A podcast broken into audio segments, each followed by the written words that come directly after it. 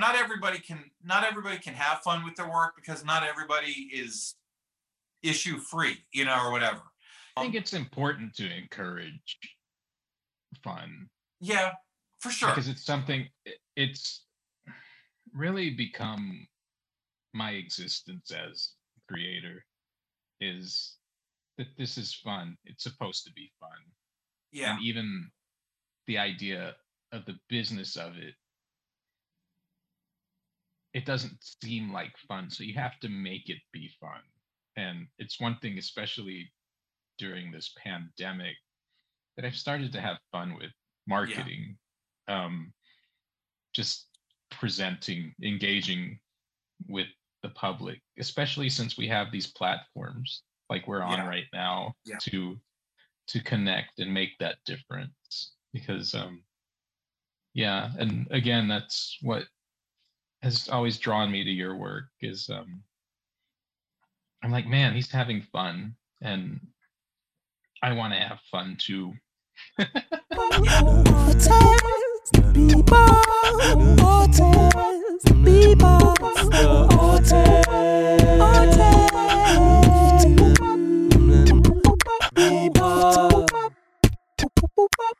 All right so i am not uncommon in being fascinated with the star wars franchise and it's no mystery why i would be immediately drawn to somebody named sean star wars.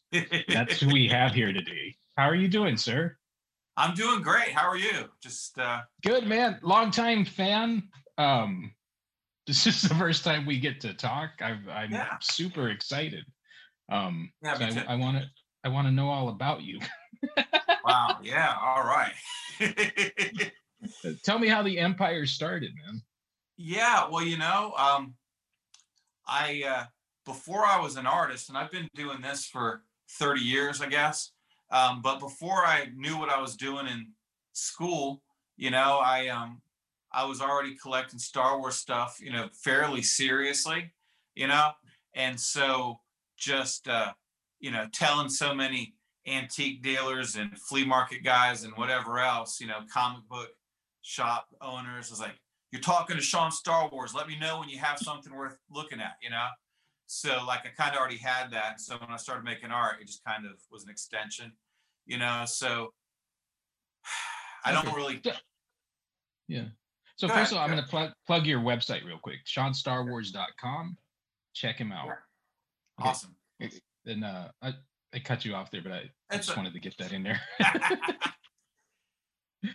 Um well the so i did have a question though. So the so you were kind of dealing toys? Is that it? No, or just, or merchandise? collecting. Yeah, Okay, just, just but- collecting stuff, you know? but yeah. Well, so my um, you know, I've got a I've got a cousin um and a brother, and the three of us would go looking for stuff together all the time. You know, we were all collecting Star Wars stuff, and we're all collecting Mountain Dew stuff, and we we're all collecting Spider-Man stuff. And so it was like whatever you saw when you're at a flea market or something like that, comic book convention, whatever it is, um, there's only that one there right in front of you. So whoever sees it gets to buy it, you know. So like you're always scanning, looking for stuff, hoping that you see something good before your brother or for your cousin, you know. And um, so yeah, no, it's just it's always fun to collect. I don't really do it as much now, you know, collecting Star Wars or even Mountain Dew stuff, but that thrill of seeing something cool at an antique store it's the same exact thrill as when you actually buy it and have it you know and so it's it's still like a really good feeling when you go somewhere you know and i make so many trips all over the place but a lot of times i've gone to the same places over the years you know and so you don't see anything new it, you know at this antique mall or whatever you kind of know what to expect and then you see this thing that you weren't counting on and it's just such an exciting moment you know? Um, so Okay, but but it's the as good as name the name was just you saying to a dealer yeah my my name is sean and uh just remember sean star wars? Yeah was it Yeah. that? Yeah you know because the thing is you would you know because like i'm in this hurry and i'm looking for stuff before everybody else. And so like you know you figure out that they always have something better in the back of their van than they have on the table you know? So you're like do you have anything star wars? And they're like oh yeah hang on. And so in the meantime my brother and my cousin are three or four tables down buying something good and i'm waiting for this guy to dig something up and then he pulls out a pair of spock ears or something you know and i'm like what the fuck i said star wars you're talking to sean star wars you know so just being stupid I love You know? that. That's such a a yop. yeah The- the, the, yeah, the no, thing I was, was, imme- yeah, the first thing I was drawn to was the name. I think I, I heard the name first. Yeah. Um, were, you were in Houston, or were you not? Or Yeah, I go to Houston a good little bit. You know, I've been to some. Uh, uh, uh, Carlos Hernandez that has Burning Bones Press um, does Okay. a lot. Um, he does a couple different events, but he does something at that uh, St. Arnold Brewery every year. Um, you know, he has like a little print, you know, little print market for the weekend or something. So like I go there every year for that, and you know, I get down there as much as I can, but I haven't been down there, you know, in nine or ten months, I guess. Um, okay. So yeah. but maybe you did the um, one of the Star Wars festivals, or Nah. no? I might have, you know, I did do something, you know, um, you know, one of the Star Wars Day things, but like Yeah. I wasn't there. I just sent a bunch of stuff to somebody, so Okay. maybe, you know, um, I, I'm trying I to love- trace back how I saw your work, but I, I just remember it might have been through that. mesmerized, and then it was like a wormhole of artwork. so And, um, okay, so so you you started as a collector, and then what what uh what triggered it? What yeah, well, you know, um, you know, when I was when I was a, you know, when I was in high school or whatever, my whole world was skateboarding, right? And um, you know, there's there's, I mean, it's such a creative activity in so many different ways, but um, you know, there was one guy in particular, Neil Blender, who's like really influential in skateboarding and in art. And he was like the first, he was probably the very first skater that did his own board graphics, right? Before that, it was always just kind of generated in shop by some kind of graphic designer or whatever, you know? And so this guy, you know, he's only five or six years older than me, but he just seemed to just be a real wizard. You know, he just he made these great, super cool, accessible drawings that didn't seem they seemed like anybody could do it, you know, but there was a sense of humor in the graphics and just a sense of real weirdness, you know.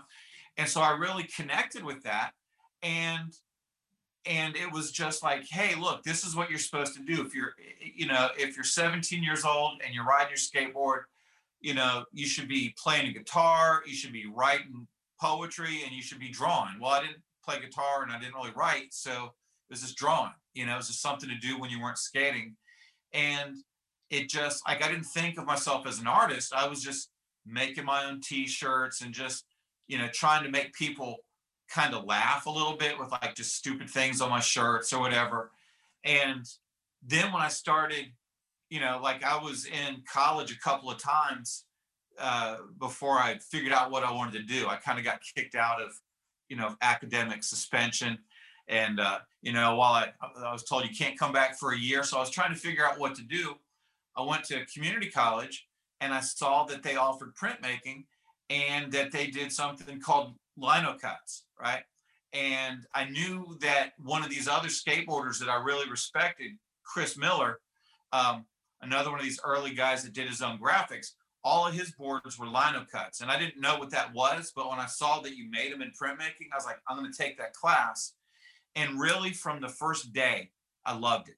You know, it was just, it was like everything that I'm not good at was solved in printmaking, you know, because like I'm not good at drawing. I mean, I've gotten to where I'm okay, but the way that I draw, you know, it's a lot better to let the chisels do all the work, you know. So like I put a real cruddy drawing down on a piece of wood, and then I know what I'm doing with the chisels at this point, and I make something that you know that I can be happy with, and uh, and I connected with it right away, and I was like, this is all I want to do for the rest of my life, you know, which was nice, you know, because I didn't have any idea before then. So Yeah. So, and then that's what you started doing from that point. Yeah, pretty much. You know, like the thing about printmaking is that there's so many. I mean, well, there's two things that I love about printmaking, and one is that you can use it in so many ways. You know, you don't have to just make a, a, a print. You don't have to make a picture that just hangs on a wall. You know, like I said, you can make shirts. You know, you can pr- I, you can print on shoes. You can print on make patches, put them on your jeans. You know, I, I can show you my curtains that I printed over here. You know, well, I'm not really too zoomed in, but you know, So, so I mean, it's like there's there's so much stuff that you can do with it, and I love that. But the other thing that I really like about it is there's so many different kinds of printmaking. To my detriment, I'm only good at at at woodcut, right? I'm only good at wood and linoleum, and it's the easiest thing to learn, right? So like I went to I went to school thinking, you know, after I finally, you know, I, I stayed at the community college after I'd been kicked out of the university and I got my little two year degree. And then I went over back to where I was kicked out and got my four year degree. And, uh, and then I was like, well, what do you do now? And they're like, well, you, if you want to teach, you got to go to grad school, you know? And so I was like, all right, cool. So I went to LSU and like did my time down there. And, um, and I thought, you know, ignorantly, when you get out, you just get a job, you know.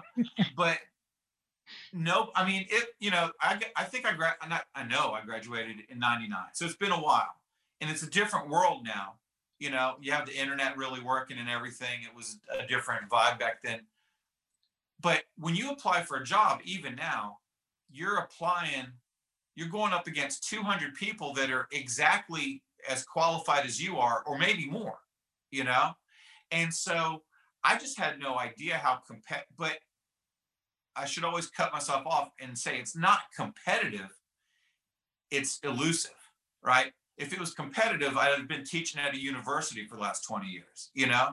Because like I make more work than I'll go ahead and say it, any professor in the country, right? and and you know, um, you know, and I'm showing my work all over the all over the world, just like you're supposed to. I'm do, you know, and I know everybody in the world, so like it should be all connected. But one drawback is that anybody can teach relief printmaking, and like I'm really not a master of lithography or screen print or intaglio or any of that other junk. I mean, it's it's good stuff for some people, but for me, I just love carving into the wood. You know, I don't even really like printing. It's just what I have to do, you know? And so I also realized over the years uh, that I probably am better to come to a school and be a visiting artist for a week, you know, and get everybody super excited about printmaking for a week.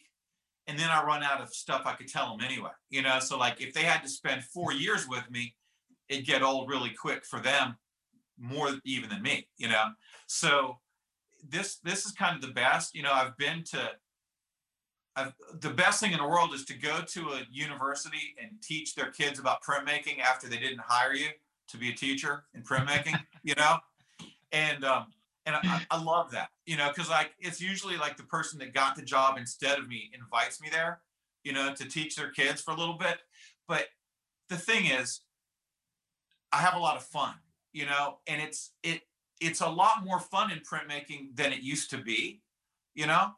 Um, when I was in school, it was a real serious thing, you know, real somber, you know, and it's so it's so messed up because like there's always been really fun art, you know. I mean, like some cave paintings are great and some suck, you know, and some paintings in the 50s are great and some, you know, some from the 1850s are great.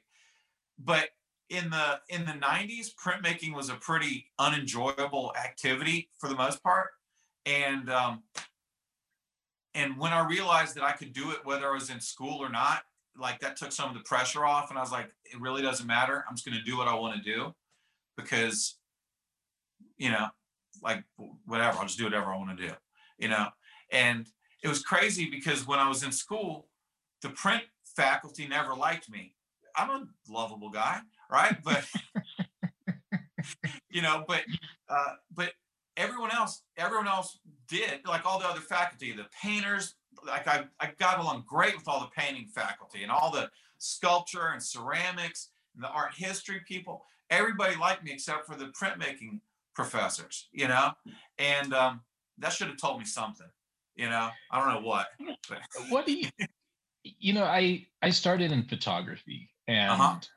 I had a photography teacher like that. Week Yeah. after week, I would see people quit. And to me, and she was no less hard on me, um, it just lit a fire under me. yeah. and and I, I wonder, I don't know, is that what she was trying to do? Yeah. You know, like like what like me personally when um somebody asks me about things the business or art or anything any resource they ask me for i just give and i encourage Yeah. i can never picture having that type of attitude and it, it's just weird i um but whatever did did it do the same for you were you well, you know, motivated by it or I, I I was lucky in undergrad. I had this. I had a really super supportive and really just uh, just a really great guy as my printmaking professor in undergrad, uh, even at the community college before I before I finished up and went to the four year. Um, that guy, he's the one that like told me about woodcut because I was doing linoleum. I mean, I was asking about woodcut.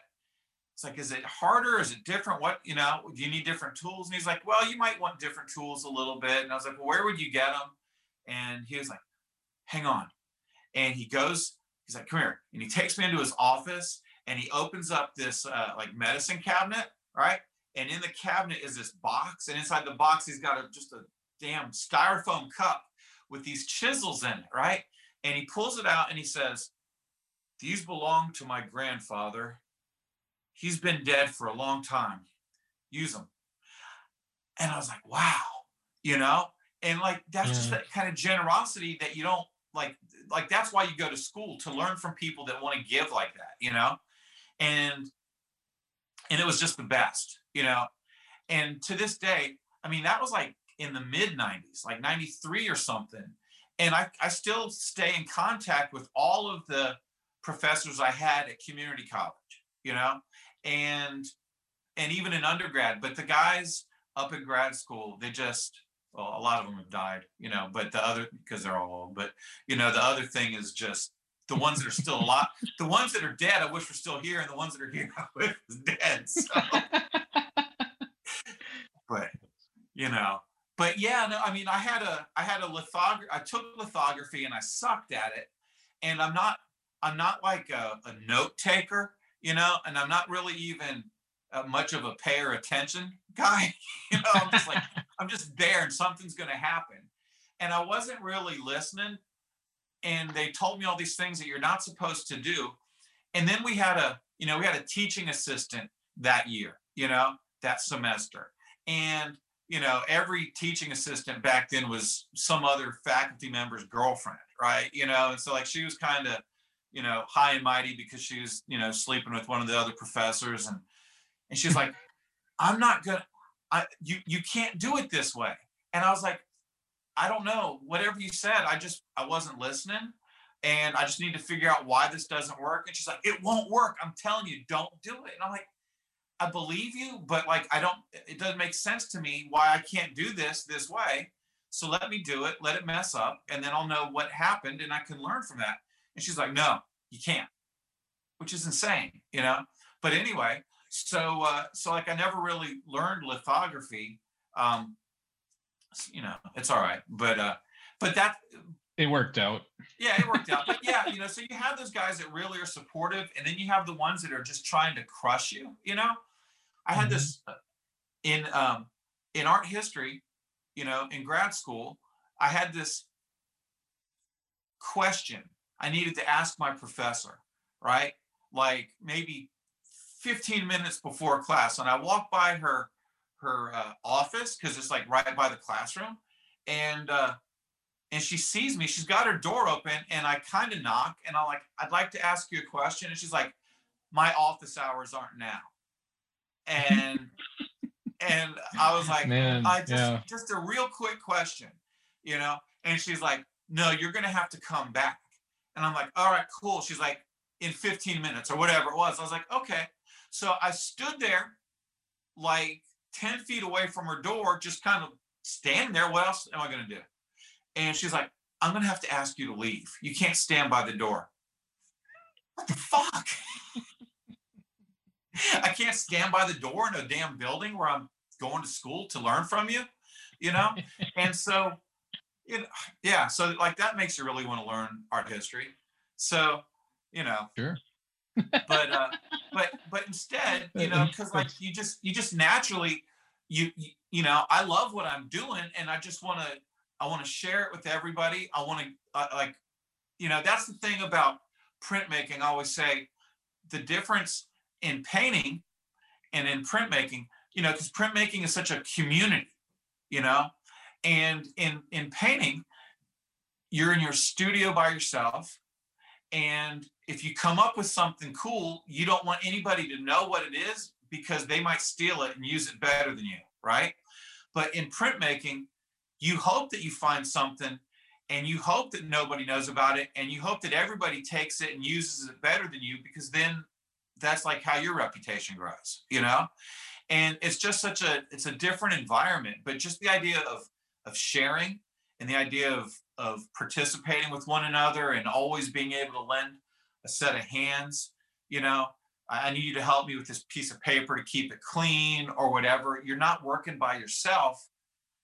And so that print shop is such a great place to be. You know i always tell students like you just need to camp out at that print shop even if you're working on other stuff you know like you know bring your dates there whatever just kind of be there and absorb that energy and it'll make you a better artist being around people you know because like that's kind of what we need Well, that's interesting because I felt that way. I live in North Texas now, okay but when I was in Houston, that that thing where like, you know, you, yeah, don't look at what I'm doing because you might steal it. You know, I did feel that presence there. Yeah. When I moved here, I didn't know anybody, and the area I moved to, I guess I was the old dog. Not there are other artists, but as far as the people that I was trying to gather together, um, we are more of that communal thing Uh-huh. you're talking about. Yeah. We are constantly around each other. You know, we paint together. We um you know, some, sometimes borrow, reinterpret, and I always encourage it. And I, I think Yeah. um I think that should be universal, you know. It it's cool. Like I don't know much about woodcutting. Actually, there's a a volunteer at the nonprofit that I uh work at and um he uh I mean he's like old school like whittler. uh, And so he brought he brought some stuff to a kids camp we were doing. okay And so he handed me some stuff and I was like, "Oh my god, this is so I'd always seen your work um and I, I was using it differently. I wasn't really going for prints. Like I made I made a few. I made like a, Uh-huh. a Manny Pacquiao, and but it was just it was so neat. And I like when you're describing initially finding wood cutting. yeah like, yeah it, it it is so different. And, um, and I, I have toyed with it since, but I felt that from him. You know, he was bringing me these tools, and it was such a Yeah. personal.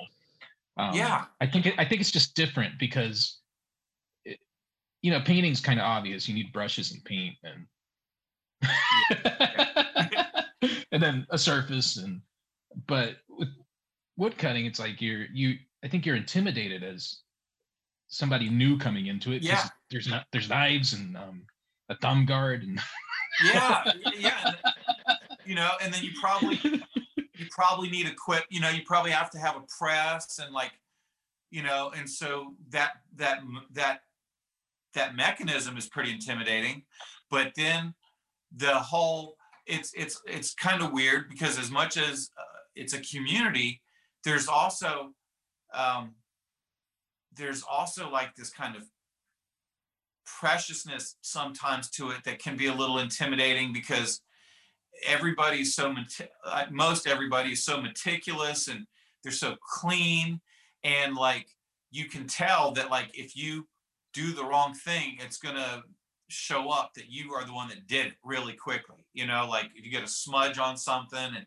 you know and uh and so it, it can be a little bit intimidating. So if you have somebody that's kind of welcoming and encouraging supportive you know i had i taught at one time you know I, I was doing a workshop in houston like right every christmas.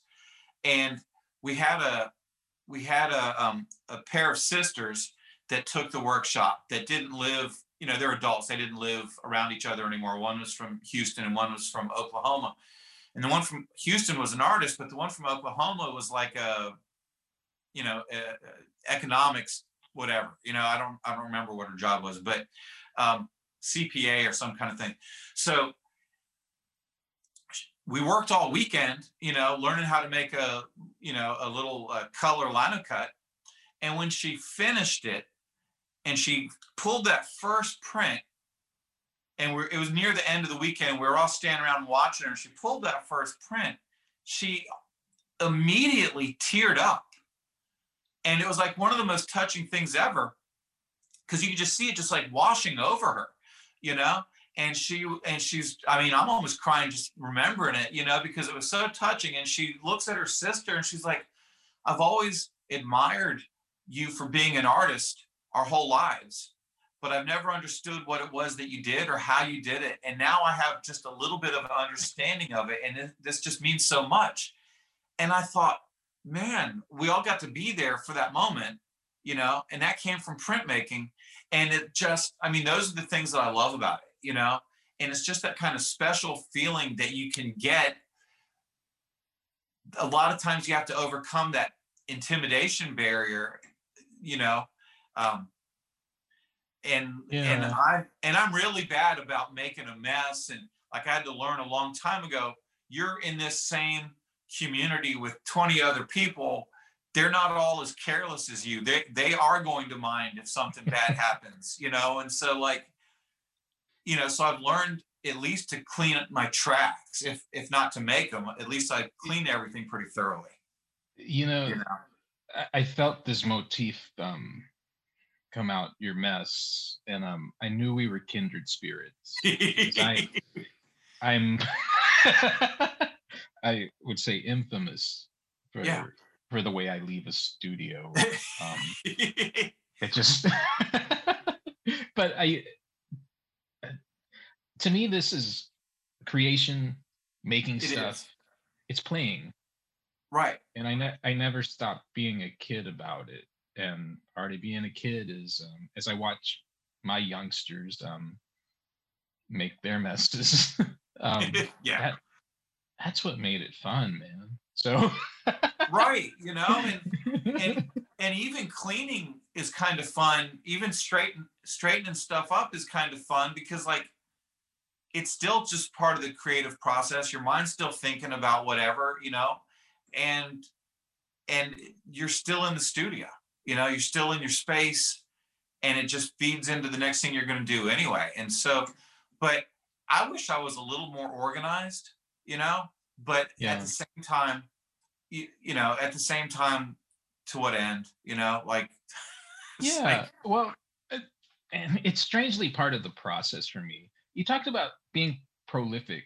How how often are you creating for, um, for the past 30 years? Like yeah it what, seems what is like, that rhythm like? Yeah, it seems like every day, but then it's not. You know, I mean, like to, today I was working on one of these. Um, I we talk about it in a minute, but like I did this, uh, I did this design for like for wallpaper for HGTV, right? Um, and I and that was a experience that I didn't anticipate liking, you know but I but I ended up liking the end result. And so like I made a few more patterns kind of in that same spirit. and I still haven't figured out what else to do with them. And so I'm making another one that'll help me kind of figure that out. So like I was working on that today. I've been working on all of these little linoleum. I'm gonna just throw up real quick. Like, Okay. So I'm to like- describe for our audio listeners. Oh, okay. Well, this, I mean, so like, you know, I normally work pretty big, but um, but I have a whole bunch of linoleum, and I thought, well, I'll make these small ones that I can do really quick. And so, you know, yeah, so like, you know, they're just like these little six by eight, and I'm probably gonna do something with them. I don't know what, you know, but like if I can't do something big, I at least want to do something small. And if I can't do something new, I at least want to redo something old, you know? And so like Right. it kind of it kind of you know, there's another printmaker that I that really influential to me. Um just uh his name's Bill Fick, right? He's mostly does linoleum. And um you know, I've been a big fan of his work. He kept me kind of inspired to stay in grad school, you know, back in the in the old days. Uh, and I was watching a video that he made, you know, and this guy, he's one of the. I mean, one thing about printmaking, almost everybody's super nice. You know, almost everybody's just like a really great, really likable person. You know, um, you know. So, but like this guy Bill, he's he's just super. You know, and um, and he's like he's just got a different persona than you would think some of this wild work that he does right because like i feel like you probably could look at me and predict what i make right but then you look at you look at this guy bill you know and he just he seems like he should like he should be like a regional manager like like he kind of looks like he belongs wearing a jacket and a tie and he's always he's always well groomed and he just you know and he's very you know, very organized and slick, but his work is just amazing. I'm crazy about it. And he like he's a real funny guy, but he just he doesn't seem like somebody that would draw the hell out of a bunch of uh, fucking skulls, right? but he just he makes these just super rad uh, skull lino cuts all the time, and um, so like he has this video, and it's just you know he pulls out his little marker and he draws or no, he doesn't even use a marker. He does like ink and brush, right? And he paints on his linoleum, and it's like real wild and drippy, but like he probably didn't get a drop on him, you know. And um, and then he cuts the whole thing out and he runs it through his press and he tacks it on the wall. And the whole video was like three minutes or whatever, right? And I was like, man, how many skulls has he made, right? And uh, and- and like I love those skulls, but like the best work, like my very there's like there's probably two prints from living artists that are my favorite and his is one of them and his eh, the work that's my very favorite that's burned into my memory is like this really wild narrative stuff it's like just incredible and the skulls are so simple and graphic and amazing but like they're so simple and eh, you know and i was like but it really doesn't matter at all because like i love I love him and I love his work. I don't care what he makes, right? And so that took the pressure off me. I was like, you know, I'm going to go in there and I'm going to work every day.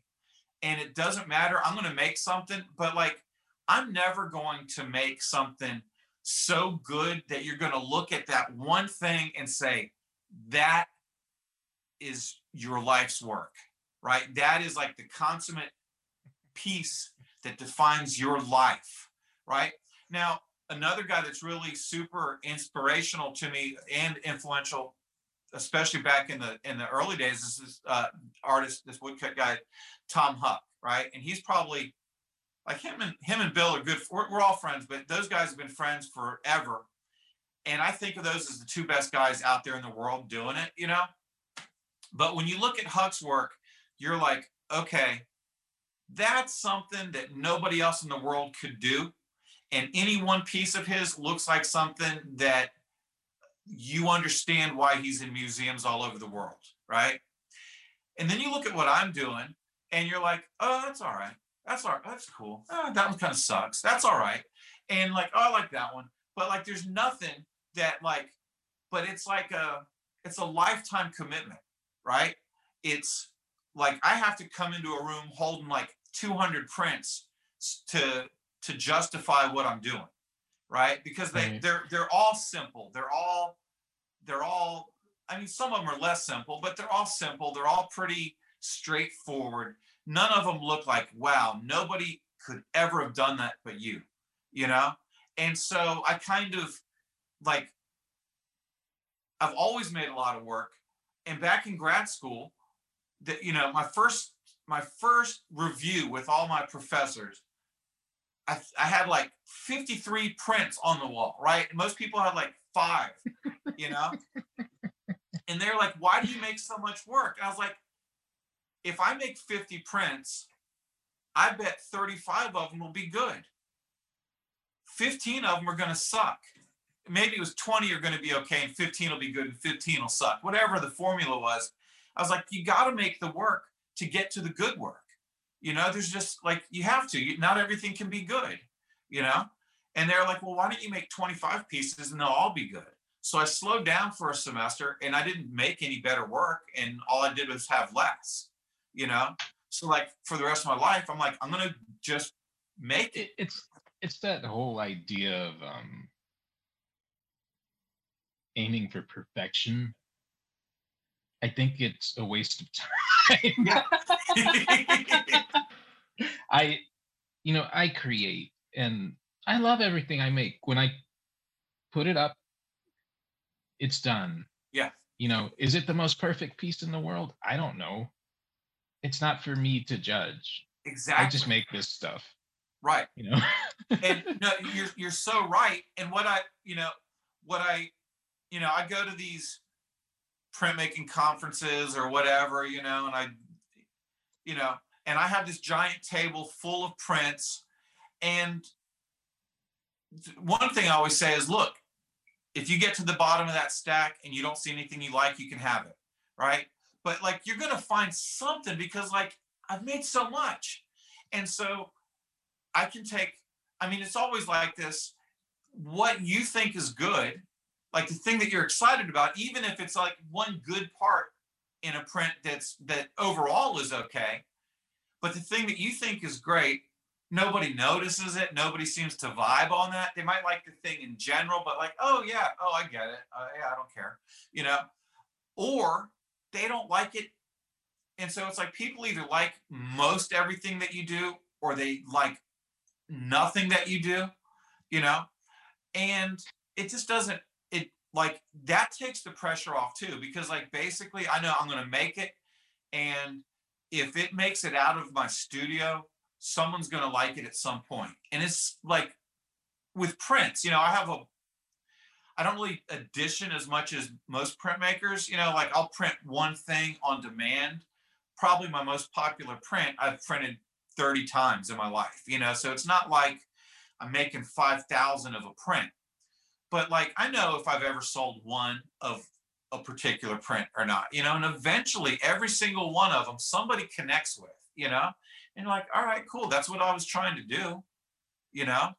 And so that when you realize that you don't have to, it doesn't have to be a certain way, you know, and that takes a lot of pressure off, you know the other thing Yeah. is the the you know the other thing is that like if there was anything if there was anything memorable about what I was doing in the beginning, it was that it was just the energy coming through over top of the bad drawings and not even knowing how to use the tools right. And something something came through all that and resonated as hey that that shitty drawing is a decent print. That's an image that i don't mind looking at and as i've been doing this for a long time i, I i've gotten better along the way but i have to remember that like i'm not supposed to care right like why am i trying to draw this right because i can't so like why am i even trying because if i if I just draw it and it comes out shitty, it'll be still okay. And if I try to draw it good, it's just going to be shitty and maybe not okay. You know, I had this uh, print whatever it was, you know, this uh, this guy is sitting there, you know, and like uh, if if you saw the print, you'd see how bad the hand was, right? The arm was horrible. The guy's like crouched over this plate of hot dogs, and and like I thought I was drawing a hand, but it really just looked like kind of like a Mickey Mouse hand, you know, just like three fingers and you know, no fingernails. It didn't look like no folds in the hand or whatever. And so like I'm like, okay, but y'all know that's a hand because it's the end of his arm. So like what else is it gonna be? You know? And but one time about that very print, this uh this Asian woman was when I was in New York, she's got the video camera and she's like interviewing me for something at this art opening, right? And so like I'm thinking, all right, now's a chance to be funny or whatever. And so she's she's asking me, she's like, I'm not trying to make fun of the way she talks, but like it's the whole story. She's like, so why do you draw? Why do you draw fingers? And so like I'm trying to sound smart and funny, right? And I'm like fingers, they're on everybody's hand. You know, you got five of them. You got to, you know, without your fingers, you couldn't hold your beer. You know, I'm like whatever stupid thing I'm saying, and I'm going on and on and on. I won't shut up about the fucking fingers. and then she goes, no, no, no, no, not fingers, figures. She want to know why I draw figures. I was like, who knows? so, you know, but people and their questions. Yeah, um, you know, so it's like, you know, in the end, it just what? I like color, you know, and yeah. You know, I can see you do. I'm looking at all your stuff in the background, and it's like color is what is what really gets me going. And that's the other thing in printmaking is it's so predominantly black and white outside of screen printing. You know, in, in litho, it's mostly black and white. In intaglio, it's mostly black and white. In woodcut, it's mostly black and white. And I've just always been real hungry for color, you know? And so trying to figure that out, very few people were really working with color that much.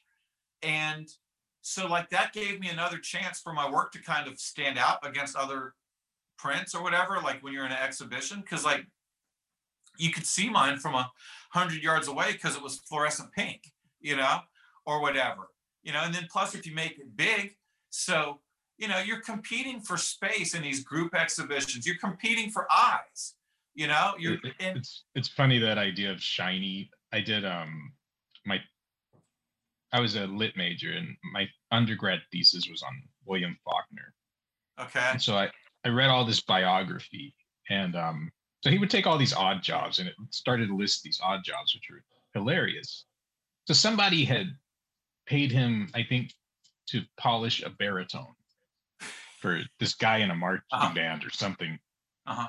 And um, there was a story about how he did such a magnificent job that people walked across the field to go look at this baritone. and that's what that's what color is to me. It's like I do I, I want people to be like, what just happened there? And like yeah. go over and um yeah. And I see that in your work so much. It's so good talking to you because like I said, I've always been drawn to the work, but you know, I see exactly why hearing how you make and the way you think about it. It's um it's tremendous. it's inspiring. And uh, um do you mind sharing about like the business part of it? How did that come did that come naturally? Were you hitting the head no. hard like I was. yeah, yeah. Well, for sure. You know, like so. So one thing is, and this is, I mean, this is why I love printmaking in general. Is it was the only thing I was starting to get okay at, you know. But like I was, I was bad in all those art classes, and it's so empowering when you start to get a little better, you know. And so you're working with these people you know, with your classmates all semester long or two semesters. Now it's two years, whatever it is, you're in there with them and they're seeing you get better. And, and, and like, I remember all the critiques early on where the, the professor would talk in detail about every single drawing and then he would get to mine not say a word and go to the next one and I'm like, mother fuck. come on, man. I gave everybody my attention. All I wanted was a little bit for myself, and you gave me nothing. So I started to get stupider with my drawings, you know, and just like I was like, I'm gonna do something so dumb that he that he's gonna have to say something, right? So, but it went from that to people, you know, people go, Oh, I like that. And when you started to get a compliment, I didn't really I mean, I got along just fine with my dad, but he wasn't like he wasn't very supportive. Like he wasn't going to give a lot of compliments, you know, Right. especially for art, you know, especially.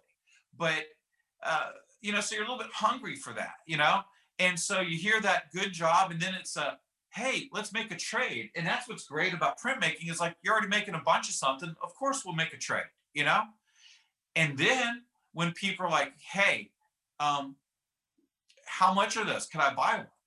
And you're thinking, wow, I didn't like, I didn't think that anybody liked this. I just kind of thought I was in this process of learning something. And so that's kind of kind of an adjustment that you that I guess probably everybody makes, you know? And but it's weird because even if you go to like a freshman art show, you'll have the people that are selling their drawings for three dollars and the people that are trying to sell their drawings for seven hundred and fifty dollars, right? And they're like the same quality drawing, but it's just like two different worlds, you know? Right. And it's you know, it's a it's a it's kind of a hard thing to to talk about, especially early on, like just doing business, making, you know, selling work, all that stuff. But you know, but I don't have I mean like I I've done I've done art full time. I'm teaching art at a high school where I've been off and on for 13 years, right? I'm not at a university, which is what I thought that I was preparing for.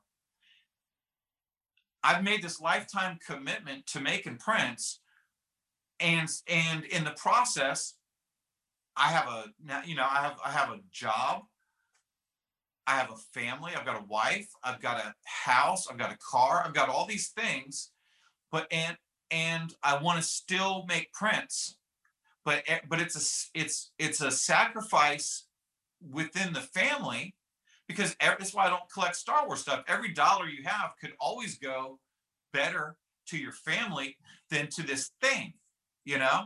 And so I've got to justify the time and the expense by charging for that stuff, you know? Right. I I remember doing t-shirts back right in like 99 or 2000 and like it's crazy because in printmaking even though every t-shirt's printed in printmaking nobody was doing t-shirts right? I mean in academic printmaking nobody was doing t-shirts. I was making t-shirts just to advertise that i had a website because like nobody had websites you know? And so like i'm giving shirts away and people are like well how much are the shirts? And i was like oh they were free. But from now on they're going to be 20 bucks right?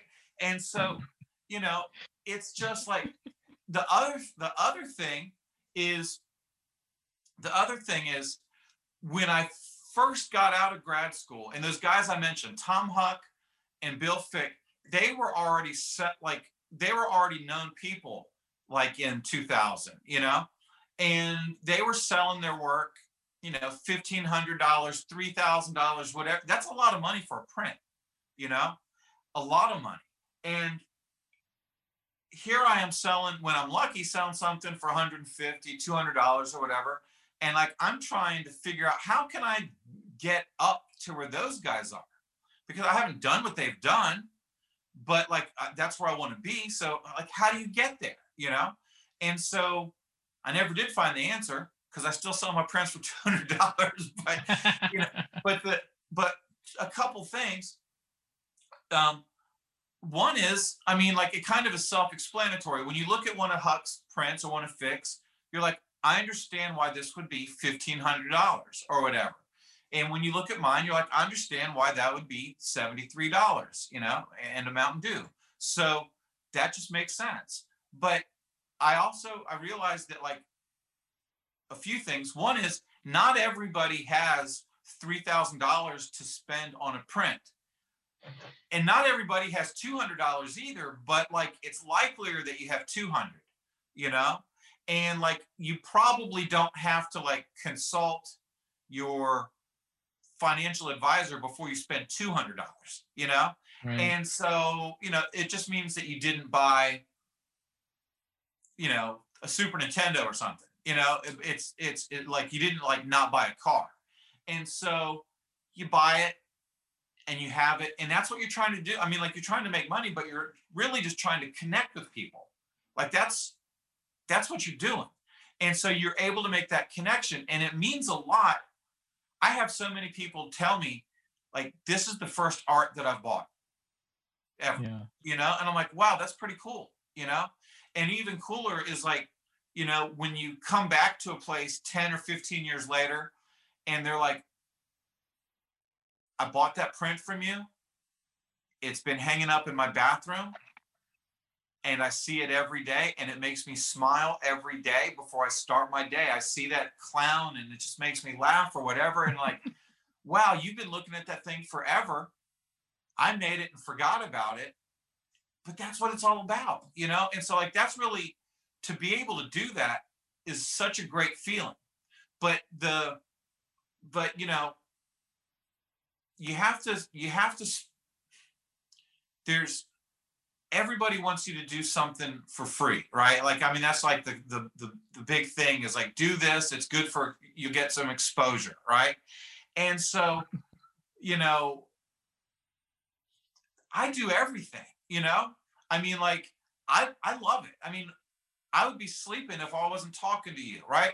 Like the best I could do is dream about having a lightsaber or something. Instead, I'm really talking to you. It's we're having fun. Now, you know, Yeah. now I've got a new friend, you know? Yeah. I'm digging that. That's super cool. But when you asked me to do it, I didn't I didn't see I, I looked at your Instagram, I was like, okay, bam, that's it. Yeah, okay, I'm doing it. So And I appreciate always- that. well, well, but I always I love to I love to say yes, and like I always I always tell students that you have to not be afraid to ask for anything, whether it's an opportunity to be an exhibition or wh- whatever it might be. You have to ask. You have to be willing for somebody to tell you no, and but most people don't want to tell you no. You know, I mean, there's a lot of cynical people in the world, but most of them are not art makers. You know, they're not Right. people that want to be around art. You know, so if you approach somebody with like, "Hey, I've got this idea. Can we do this thing?" They might say no, but they really just mean not right now. You know, and by asking, now you're on their radar, and then they come to you three months later because like, "Oh yeah, I we're doing something with clowns. We're doing something with snakes or whatever it is." Yeah. You know, so you should always ask. I write to people all the time still uh, that I like that like I just have aspired to communicate with. You know, who whoever it is, whether you know, a lot of these guys. Um,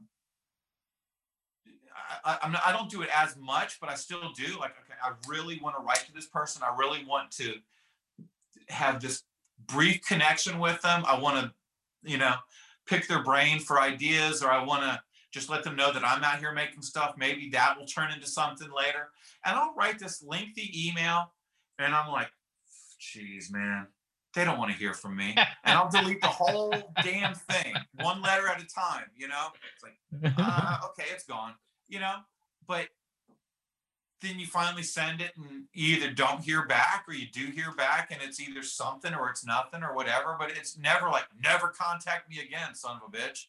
You know, that's not what people tell you. So you don't have anything to be afraid of. But you know, the the thing is you have to invest in in yourself.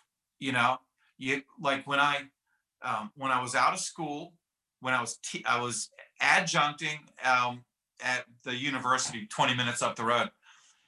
And when I wanted, I didn't have a press. When I wanted to print, I had to bring whatever blocks, load them up out of my house into my car, load them out of the car. I couldn't leave them at the school because it was a real small print shop.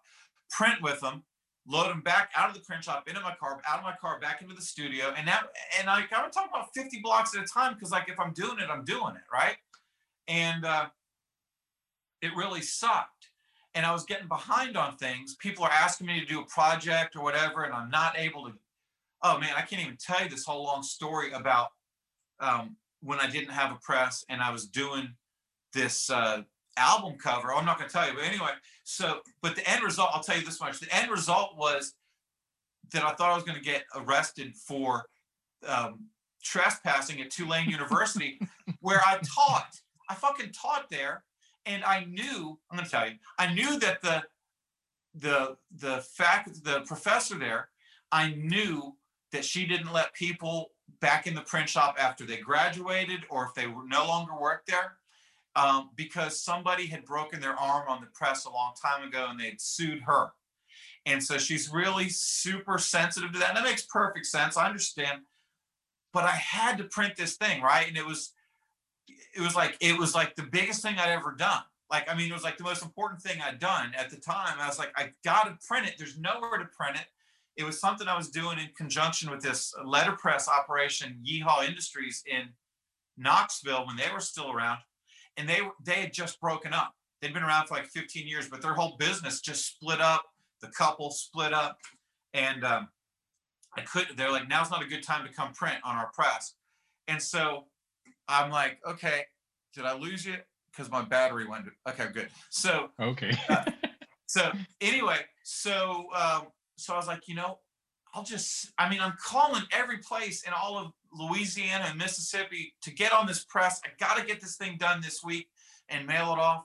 And um, I was like, I could just go into Tulane. I could be in and out, and they'll never know, right? And so I go in there and I'm setting all up. I even called. I made the fatal mistake of calling this lady, and I left a message that I needed to print. I shouldn't have done that because then she knew I was there, right? But I wasn't thinking about that at the time. And so I'm setting up to print. And I was like, I better check if she's in her office just in case, because what if she is? And I go in there and she's in her office. And then I had to like explain why I was there and why I wanted to print. And, and I'm having to do this whole song and dance. And uh, and and while I'm in there, luckily she's like, okay, you can be in here for 15 minutes, but, but you got so then this campus-wide fire alarm goes off and like everybody evacuated every building on campus, right? And so like I mean, I could have been arrested for trespassing just by being there at the wrong time or whatever. Whatever. It wasn't yeah. that good of a story in the end. But so, but my but my wife said, my wife said, um, you need to buy a press so that you're not right. getting behind. And I was like, yeah, but we don't have any money. And she's like, put it on a credit card. And I'm like, where are you going to buy a press? And she goes, I didn't even know what Craigslist was back then, right? She goes to Craigslist. She's like, here, there's a there's a press in Houston, twenty five hundred dollars, right? Bam, we went down there and got it, and I mean, and that changed my life, being able to print whenever I wanted, you know, and it didn't take long at all before I had made that money back, you know, yeah. and it didn't, and and it just opened up the world for me, and but okay, so we were talking about exposure. So like I'll do anything. Somebody says, "Hey, you want to do this?" I always say yes. But I have another really good friend in printmaking and just a friend in general.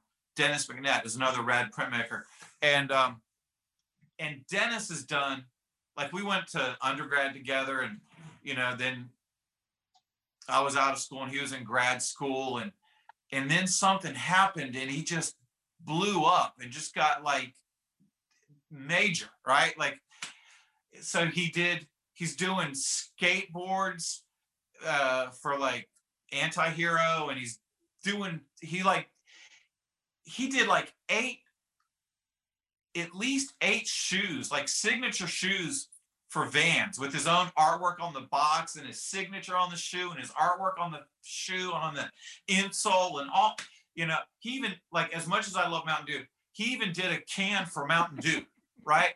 And I'm like, gee whiz, man, this, you know, it just every time I talk to him, he just breaks my heart because he's just done this other fabulous thing. I'm like, awesome, man. That's so good, Dennis. You know, and it is, it's always great, but I'm like, man, I just if I could do a fraction of what he's doing. But I've learned so much from him because you know, like he was, he had his work in this movie, right? Like, or they wanted to put it in this movie, and that they had bought from some gallery, and so like they're sending him the release and all this stuff, and he's looking at, and they're saying, well, you know, we can use this image any way we want if once you sign off on it, you know, for any publicity, you know, uh, we Yeah. bought the print, all this shit. He gets on the phone with with whoever on the film, you know, whoever's in charge of that part of it, and he was like, "This has got to go. This has got to go. This has got to go." And she was like, "Well, then we can't do it. But you know, you're you're going to lose out on a lot of exposure." And he's like, "Listen, I don't really want my print in your movie.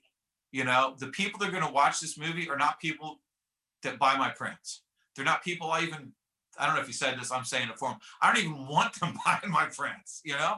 And so, like, you know, it's just, it's just not going to happen. I'm just going to plug my phone in. So, if I can, so, uh, you know, so they went round and round, and he was like, yeah, exposure, that doesn't do me any good, you know?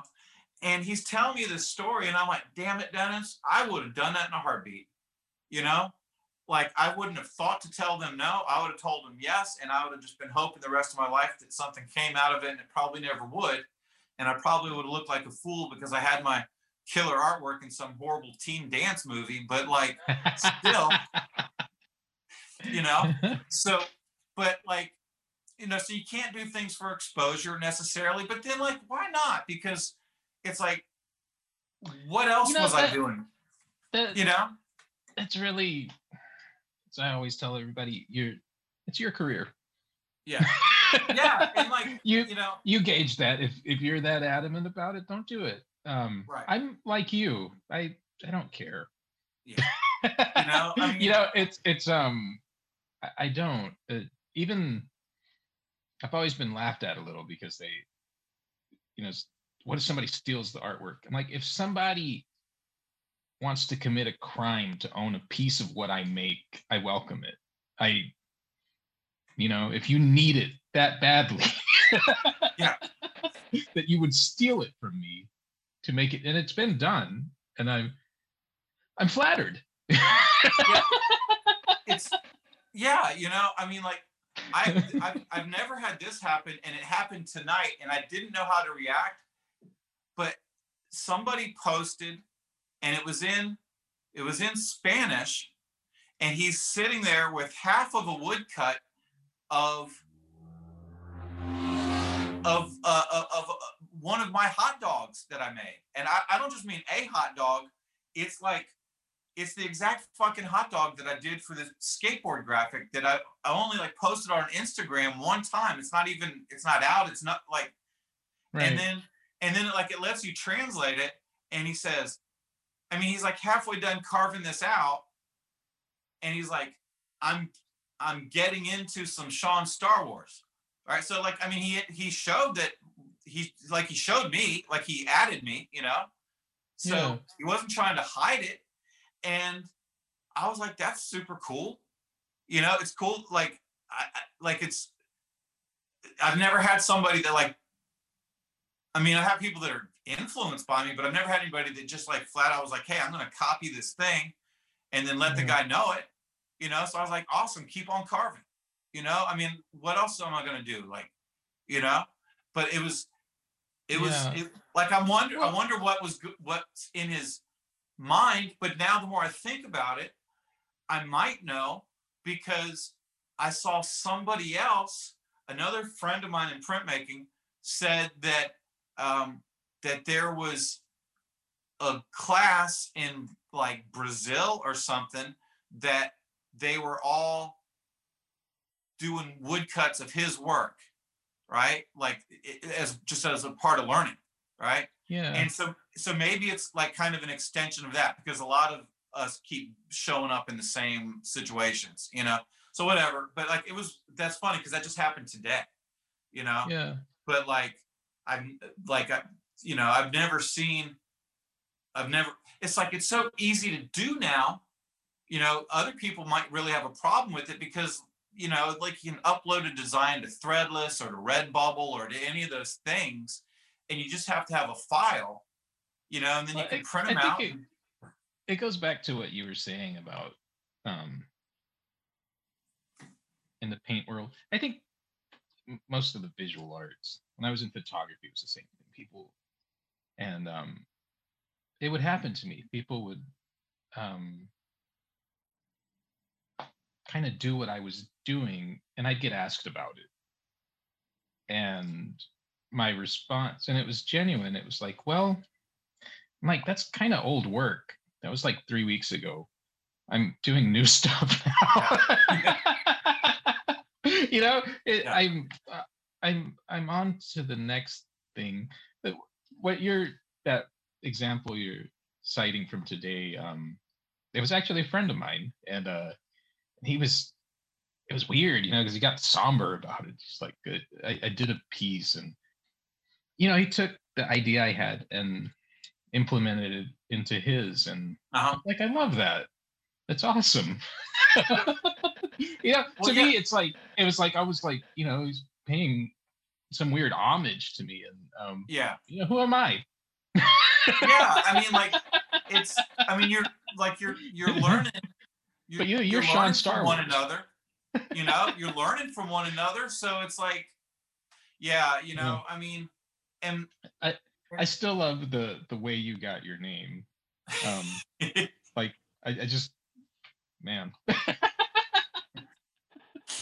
Well, yeah you know but it's it was it was really cool because you know when you know when i i mean everybody i mean instagram is like the perfect thing because everybody has like this made up name but back before facebook and instagram and all that stuff you know like it wasn't it wasn't as likely that people knew you by a different name than you are you know but like now Right. everybody like you know somebody like you're saying with the djs and everything but when i was in I'll, I'll never forget the first time I had an adult. I mean, I was probably 25 myself, but I didn't think of myself as an adult. I had a professor introduce me to another adult as Sean Starwars. And I was like, wow, that guy didn't mind looking like a fool because, like, you know, I've got all kinds of words that I won't say.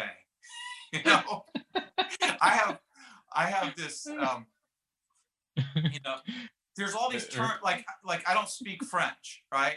And there's like all these terms in printmaking that are kind of like French derived terms, you know? And uh, and you just say it like you're speaking French to say these things. When I'm teaching printmaking, I just make up a different word. I just don't want to say it, you know? It's just it's just an Right. uncomfortable language for me, right?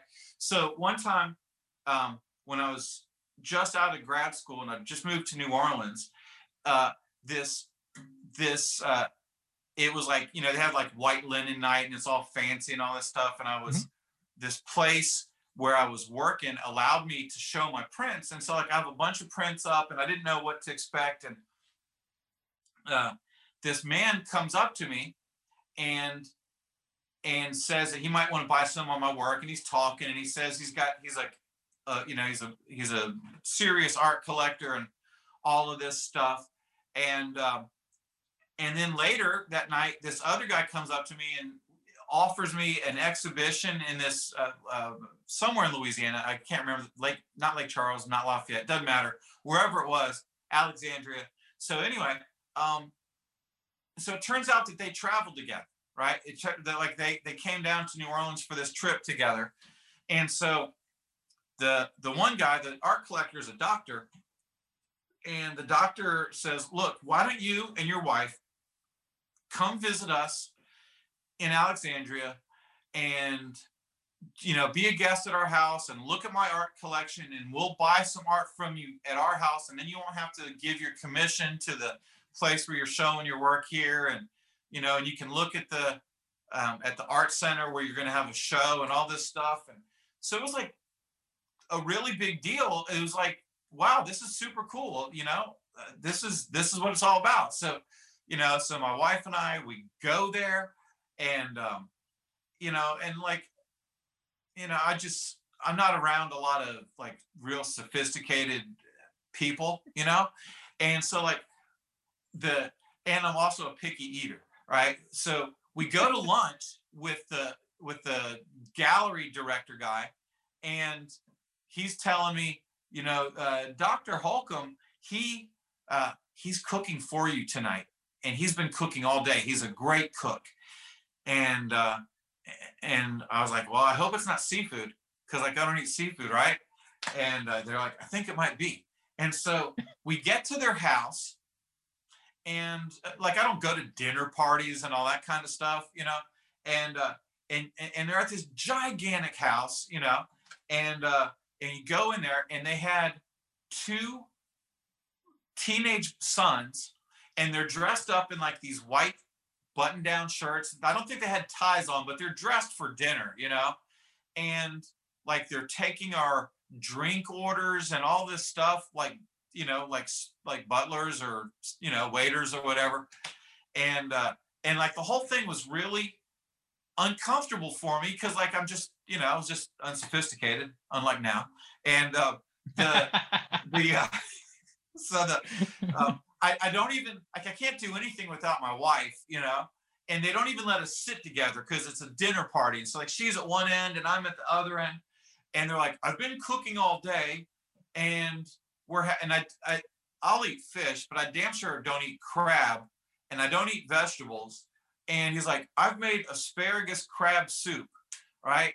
And so like I'm already terrified, and he he he pulls you know, he he like gives everybody their soup and like everybody's eating it and saying how good it is. And I'm I'm trembling trying to get the soup spoon to my mouth.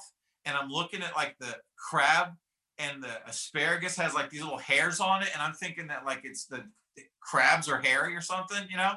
And so I was like, finally, I was like, I can't do it. And I, and I pushed the thing away.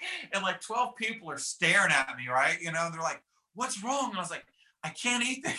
I just I can't do it. I don't eat vegetables and I don't eat uh, seafood, and I appreciate it, but I can't do it.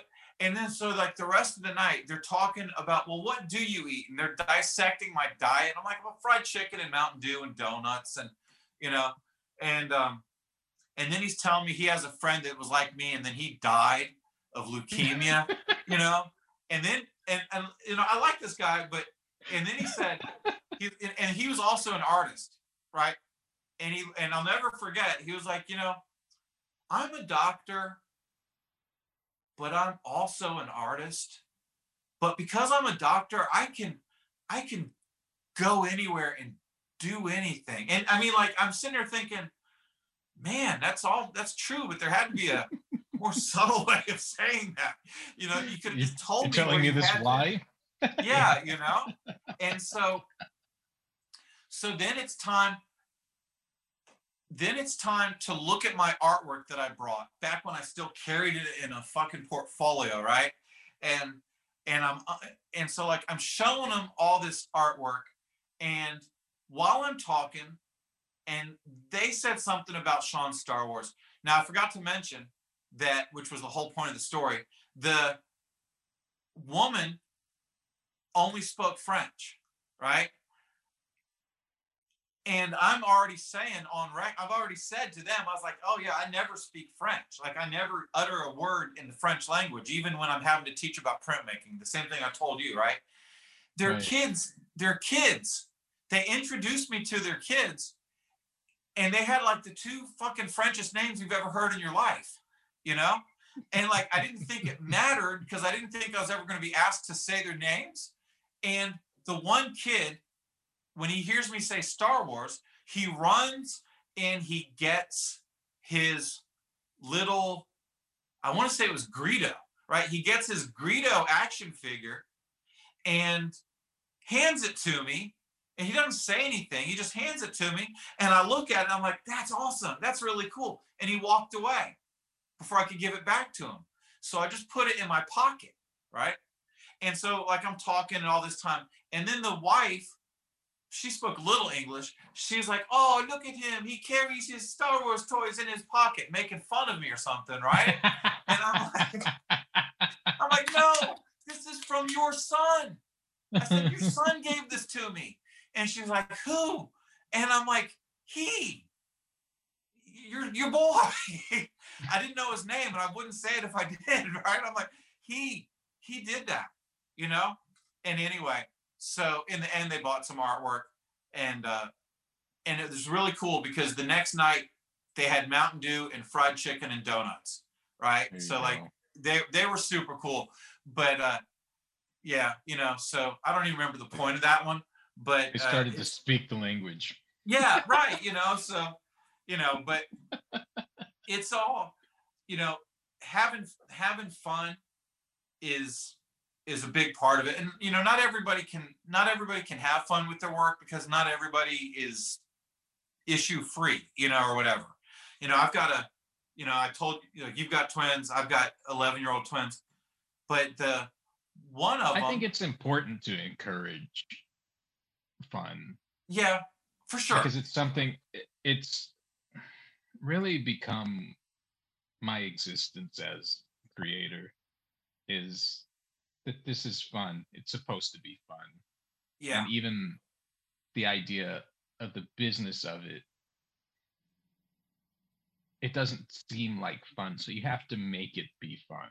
And it's one thing especially during this pandemic that i've started to have fun with marketing um just presenting engaging with the public especially since we have these platforms like we're on Yeah. right now Yeah. to to connect and make that difference because um yeah and again that's what has always drawn me to your work is um i'm like man he's having fun and i want to have fun too Yeah, you know, I mean, if it if it wasn't if it wasn't fun, I wouldn't I wouldn't do it. You know, I mean, like I, I mean, at this point, it's a lot of fun. If it wasn't fun, I wouldn't got I wouldn't have gotten to this point where it's where it's you know, there's other things I like. You know, I mean, like not many, but I mean, I love to play video games with my kids. You know, but I'm not good enough. I can't do that for a job. You know, and it's just like it is it's it's it's a it's it's every part of it's fun. Looking for new things to draw is fun. Talking about it is fun. Drawing it is fun. Carving it's a lot of fun. Printing it isn't really fun but it's so rewarding to see it that like it's still very enjoyable. And like i'm in here listening to music and watching movies and just having a ball you know? It's like and and then on top of it all then you get to do stuff like this and talk about it and have even more fun and it's really brought a lot it's brought a lot to my life. I can't imagine if if if i had a job that wasn't making art you know? I Yeah. mean like so much of what I, we've done as our family has come from the art stuff you know? Like when like if i if i have to go somewhere by car i bring my family you know? And and so like you know now there's you know there's seven of us. And so like we're packed into a van and like we did it.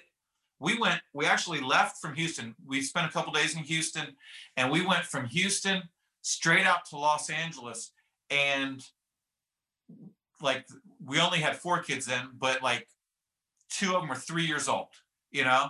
And we're jam packed in there. I got a little press in there. All my everything i'm gonna you know because i'm doing this live event in los angeles and it was the most that was our first big trip together as a big family. And it was such a success that like that's all we want to do is get in the car and be together you know? And all the things that we've done we wouldn't have done otherwise. It's so hard to like get in the car because it costs money you know? I mean it's just like everything's expensive. So like we're not just i can't imagine that we would have ever gone to the grand canyon just to go to the grand canyon but we're already there in the van. We're already there in arizona you know? Let's go do it you know? And like the art helped take care of all that. And so it's like in the end it allows you to do things and and and so it's like really enriched my whole family's life you know? And and that's what it's all about because like you're just like trying to figure out ways to like bring more for your family you know? So Yeah. it's you know and every and everybody's having fun. Like my my my five year old hasn't made a lino cut but you know everyone else you know they'll make their own things from time to time you know some of them more often than others but they're all good for helping you know? They're, they'll all you know help me print shirts or whatever and you know it's just another way that we get to spend time together because i mean you just you know my kids are homeschooled my wife stays home. My daughter that's 17 you know she went to school like maybe two years in her life. My like almost every single moment of my daughter's life my wife has been right there with her you know? 24 hours a day uh, you know i mean she sleeps for five or six seven hours a day but like and then it and then you still feel like you didn't spend enough time with them you know? Yeah. and like you know you go to a you go to work even more so you know? You come home and it's four or five o'clock and you have they got to go to bed early and you you have such a limited amount of time. And how do you how do you get to spend it you know? Like how like because you want to spend it because you're a selfish pig and you want to spend it on yourself. So you got to make it fun so they want to be in there with you you know? Or you know or You're- whatever. yeah you're you're very fortunate in that you kind of saw that all along. I mean i don't know i became a father later in life. I was 37 they're growing up in it. Yeah, yeah. um and that it's very cool but i will say that prior to the pandemic um i was running around a lot. And when i look at it when i look at this time when um what you're describing is what we are living and you know they they do things they're little. They do things like help me you know put things in envelopes for shipping and they're enjoying all that. And it's kind of i'm like yeah yeah this is fun. Yeah. and, and it is because they're they're constantly looking and they're uh, you know they see a new painting and um, or a new drawing or whatever and um it it's part of their lives. And i really i love that and i i just want that to be such a good thing for them because art art gave me everything. I would have had a much different life um especially where i came from if it weren't for this gift that really my mom helped give to me. Yeah. She was the one always pushing materials on me always okay. encouraging always didn't still doesn't understand what i do for a living to this day but is so supportive. Yeah nice. And then like you i had the non-expressive dad um well uh, who i think likes what i do but yeah doesn't get it um Yeah. yeah but um no that that's awesome to hear and I, I think i've also always kind of seen that through the years i don't know how long i've been following you online but it's uh, yeah, i've been a bit of a stalker i guess and i'm i'm, glad i reached out to you I I, am too. I'm so too. thankful for this this time that you've given us so Well, Um, yeah, certainly. But, but you know, when when I was uh, when I was just getting out of grad school, you know, and we actually, you know, I had my thesis show on a Saturday, and we got and we got married on well Friday and Saturday. We got married on Saturday, right? So like the day after, I was all done with school.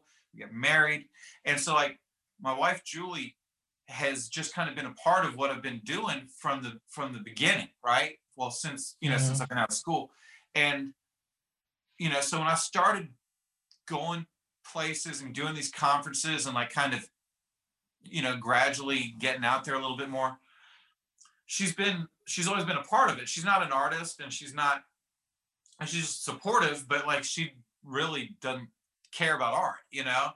And she's like, why does why does every artist think that you want to know what they think? You know? And I'm like, that's, that's what they do. But you know, but she's but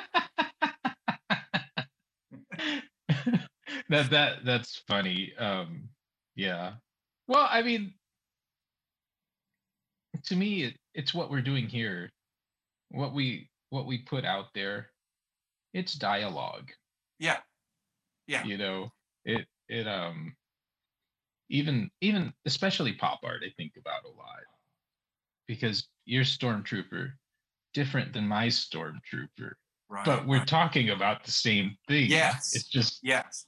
you know it's got a different volume and frequency when the other person does it and Yeah. um and i guess yeah we're just as artists eager to share because it it brings us so much joy and Yeah. that's that's what it's really about but i think um that gets muddled sometimes it, it's something i i've never liked it when people feel estranged from art and i think there are reasons for that because there's people that saw a bad movie about art and then Huh. try to play that part Yeah. and th- no that's not um that's not what i want to do you know Yeah. Yeah. Um, No, no, it's like it's it, it's it's just a good starting point. You know, I mean, like it's so much it's so much more fun to to be able to have that connection. And then you don't have to talk about art. You know? Yeah. Like then you talk about it You know? But it's like yeah you know, I've gotten to the point where I've like I'm real comfortable around people and like you know, I mean, I, I don't I don't mind being in front of crowds and all that kind of stuff, but it's all from art. Like it's it's all made me comfortable and it's all being able it's being able to talk about those things in the art. No one's really talking about oh yes, you know, your style of line or like you know, compositionally, or, you know, it's none of that. It's like, yeah, man, I fucking love rabbits, you know, or whatever. And my, so, my like, favorite yeah my favorite instance of uh somebody looking for meaning in my art. Sometimes there is um but you know a lot of the times i'm just trying to make myself laugh. Yeah, and um so I, I moved to north texas like 2016 and then i found this bar and i put these uh i like to take album covers and just remake them. Oh, right on. in, in my style. And um and so one of them was a, a david bowie. It's the the one where he's he's kind of like he's got the pose he's got the finger here. And um it's funny because it involves a french person. Um so this this french guy at the bar calls me and says uh you know he's got cash. It, it's like yeah it's close to closing time like it's almost 2 a.m and um, so he's like, you know, can you meet me here? And I'm like, yeah, okay. I get in the car, I go, and he wants to sit down and talk about this. You know, it's an it's an album cover. Uh-huh. Um, but uh, you know, he wants the meaning, and he's being very. Obviously, he had some drinks in him, Right, right. and um, and I'm like, well, I'm like, I mean, yeah, I guess I could tell you. I'm like, so my my son, um, he was uh probably nine months at that point, but he had started to do this thing Uh. where he'd go, blah, blah, blah, blah, blah, blah, Uh, blah, blah. right, yeah, he'd put his finger on his mouth and make that noise. Right. And so I'm like, well, that's what David Bowie's doing on the album cover. Uh. I'm like, I also did a Coltrane and I showed it to him, uh-huh. and his face. I already had his cash. Um,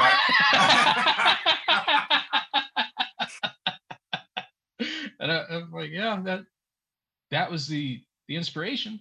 And that's awesome. That's awesome. I'm like, you know, sometimes there's deeper readings, but sometimes it's just, yeah, it's just about what your life is. yeah, for sure. and my life was my son at that moment, and it was silly. And um, That's Yeah. perfect. and That's yeah, perfect. children children are like that in general. Um, I'm gonna plug your website again, SeanStarWars.com. Check Yeah. him out. Buy lots of prints. Oh yeah. Up his value. Get him into Yeah, that man, seven that- thousand dollar range. Yeah, let's get there, man. You know, I mean, but what one thing I did realize too, though, was like when we were doing these printmaking little events for the night, you know, in New York or whatever, like everybody left with the same amount of money, you know. So it was like you could get it in one print or you could get it twenty dollars a pop, you know. But like everybody was like, yeah, I, I, I did what I needed to do, and I was like, okay, so it's just, you know, it's that same thing, and like pricing. I like I'm just so inconsistent with things, right? You know, and so like I had a guy meeting me in New York. He knew I was going to be there for this printmaking thing. He'd been this was real sweet. He wanted to buy a bunch of art for his daughter that he was just having born, right? And uh, he wanted her for her whole life to have a lot of art. And so, like, I was one of those artists that he had chosen that was going to be in his daughter's life, right? And so he's like buying a bunch of prints and, um, you know, and I gave him a decent deal, but like, but just you know, I mean, it, it was nice because it was a little bit of money, you know, and he was going to come meet me, even though he was in Baltimore. He was going to come up to New York and pick the prints up at my event, and I'm selling shit as you, you know, like if you got three dollars, I'll take it because like I like I got to get. Yeah. I have to slide a certain amount of money under the door before my wife lets me back in, you know? And so right. like, come on, let you know. And so I don't know what this guy I don't know what this guy is, but I know that he's big because like he also bought a t-shirt and it was like a 3X, right? Or something. And so every big guy that comes and looking at me, I'm like, are you so and so? And then I'm like giving this guy the same exact print that the guy from Baltimore, I'm giving this guy like half the price of a price, right? And unbeknownst to me, the guy that bought him is standing there watching it. He goes, "Oh, I, I, uh, hi, I'm Steve," you know. And I was like, "Yeah, man, I yeah, I kind of had to cut him a you know different deal, but so, but you know, the pricing. It's there's you know, I always say I lost my pride and dignity a long time ago. You know, it's just like get that, do what you can do, and but but you know, but then like when you're if you know when somebody approaches you and they want to do a commission or that kind of thing, you can price yourself out really quick. You know, I know this is like a long ago question that you asked me, but like I've been thinking about a better answer. And I did this thing that I was like super stoked on because Charles Bukowski is like really, really influential to me. You know, just uh, really mostly his work ethic. You know, just writing every night. Um, right.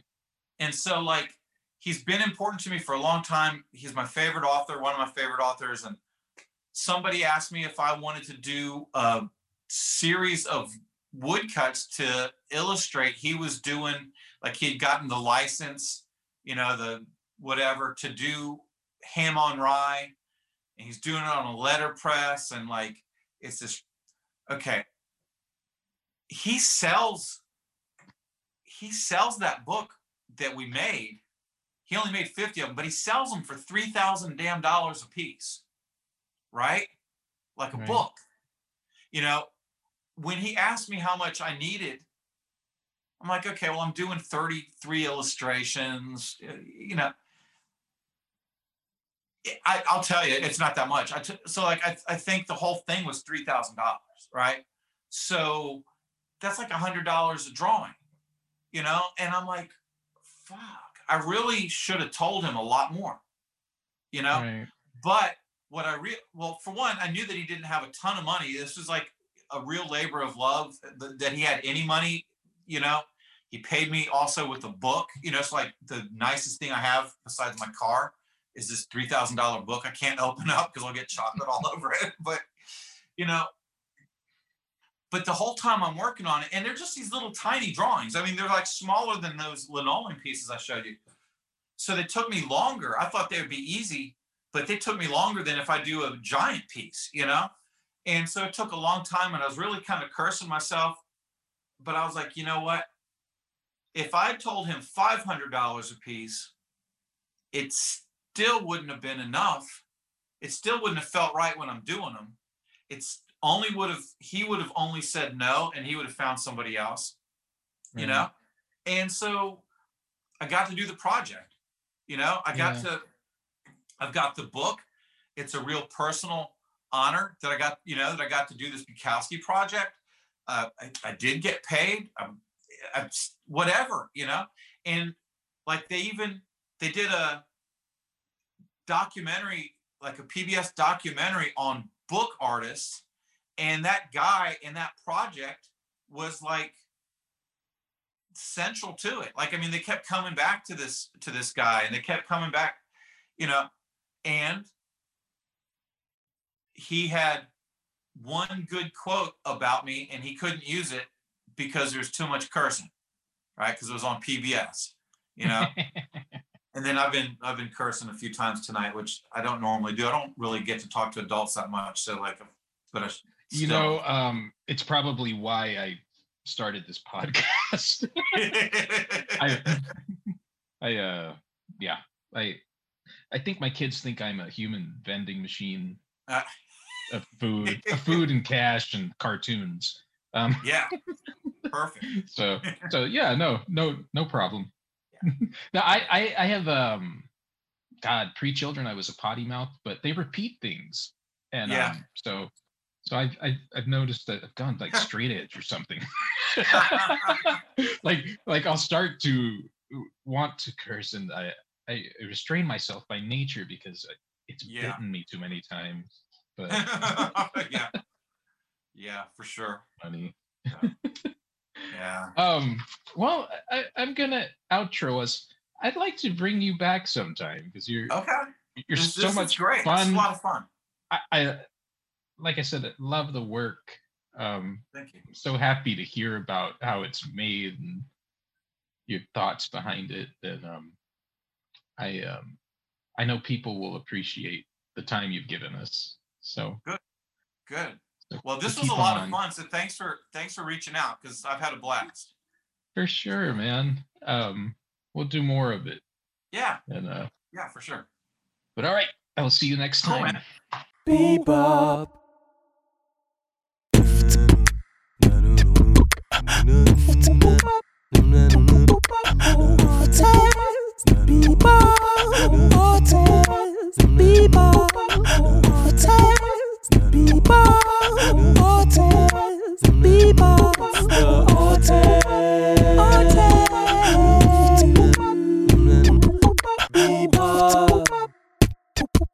Bebop.